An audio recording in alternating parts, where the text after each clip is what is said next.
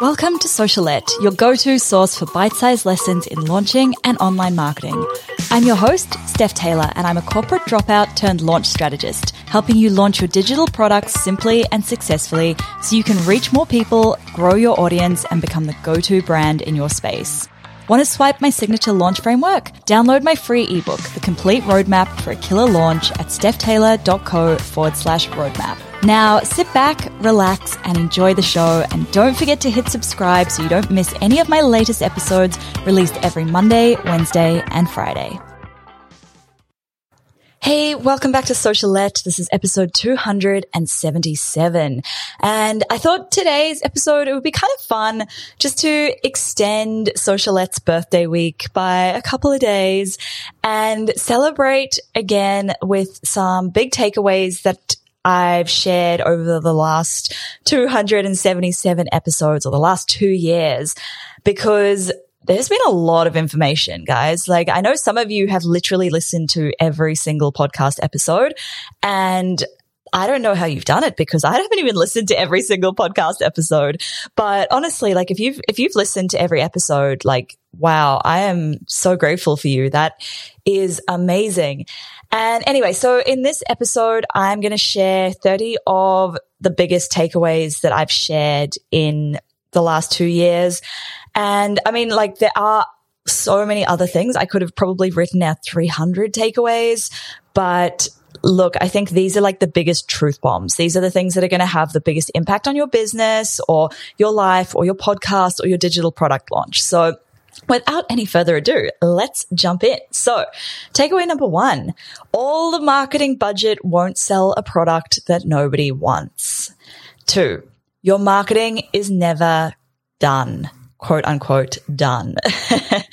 3, you can have all the followers or website visitors or email subscribers in the world, but that doesn't matter. The one number that really matters is your profit.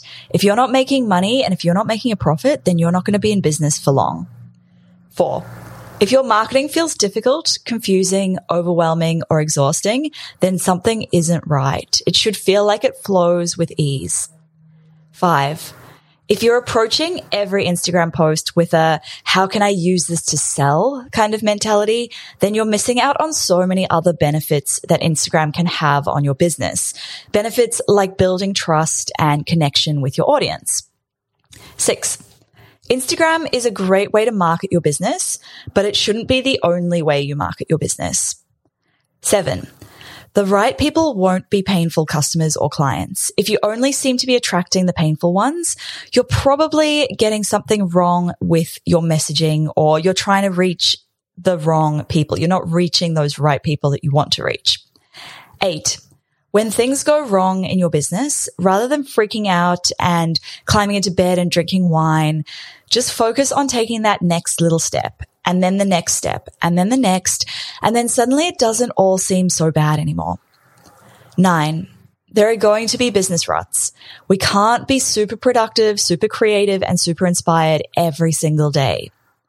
10, when you invest in yourself, you step up. When you get something for free, you don't really value it. Whereas when you actually pay for something, it's like, okay, now I'm invested in this. I have to do it. And I've seen this time and time again when I've invested in, you know, things like coaching, group courses, anything where there's a little bit of money on the line. I'm so much more committed to actually taking action. 11, you can brainstorm and guess what's going on in your audience's heads all you like, but until you actually get out there in front of your audience and talk to them, you have no idea what they're thinking. 12, you can have the best idea that's going to change the world and change people's lives, but if it's in your head, it's not helping anyone. To impact people, you first have to get that idea out of your head and then create it and launch it. 13, the power of a launch is that it can grow your audience super quickly. It can position you as an authority really quickly, whether that's you as a person or you as a brand. And it can it can help by bringing in a really nice hit of cash as well, which allows you to then invest back into your business to keep growing it further and to impact even more people. 14, selling is how we make money in our businesses. Whether or not you think you're in the business of sales, you're in the business of sales. So you have to learn to love it. 15. Launching to a small audience is actually a good thing. It means you can launch before things are 100% perfect. You can listen to their feedback and you can make it even better. 16. You are not too expensive.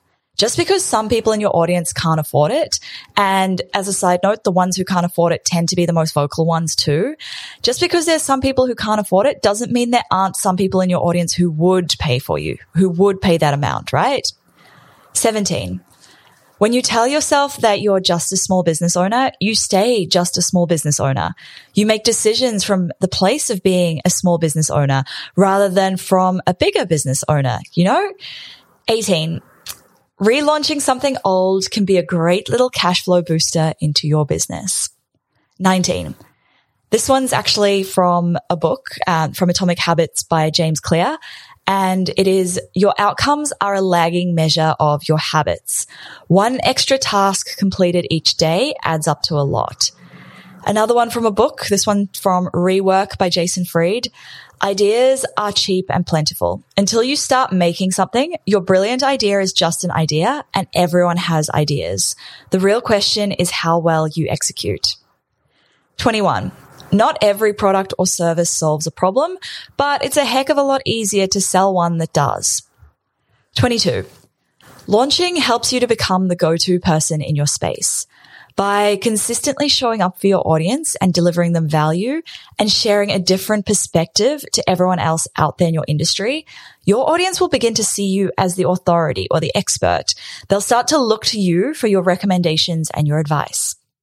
23. Launching grows your audience a heck of a lot quicker than any other tactics. Every time that I've seen a spike in Instagram followers or in email subscribers, it's always been during a launch. 24. A big part of your pre-launch is educating your audience. Often they don't realize that they need what you're selling, or maybe what they think they need isn't what they actually need. 25. A digital product can be an excellent way of helping lots of people at scale. Now, think about it. If you create an online course, whether you sell it to 10 people or 100 people, that's not going to really significantly impact the amount of work you have to do because the course is already created. 26. If your launch flopped, the best way to find out why is to ask your audience. Seriously, 4 little words. Why didn't you buy? You will get so many people responding, and the insight that you get from it will be golden. 27. Your online course shouldn't be about proving how much you know, but rather proving how quickly and reliably you can get people from point A to point B. 28. You have some magic inside you and it needs to be shared with the world. And if you're playing small and not stepping into the spotlight, you're limiting the number of people you can impact. 29. Know who your brand is for and don't be afraid to repel some people. And lastly, number 30, don't just focus on where you want to be in 5 years' time, but also make sure you're enjoying the day-to-day work. It means accepting all of the ups and downs as part of the process that's going to get you to where you want to be. It's not about just the destination. So on that note, guys, that is it for this episode. Make sure you hit subscribe so you get notified every time I release a new episode every Monday, Wednesday, and Friday. And if you're enjoying this show, I really do appreciate a quick rating and a review. Like always, I read them all. It means a lot to me, guys. Anyway, thanks so much for listening. Catch you next time.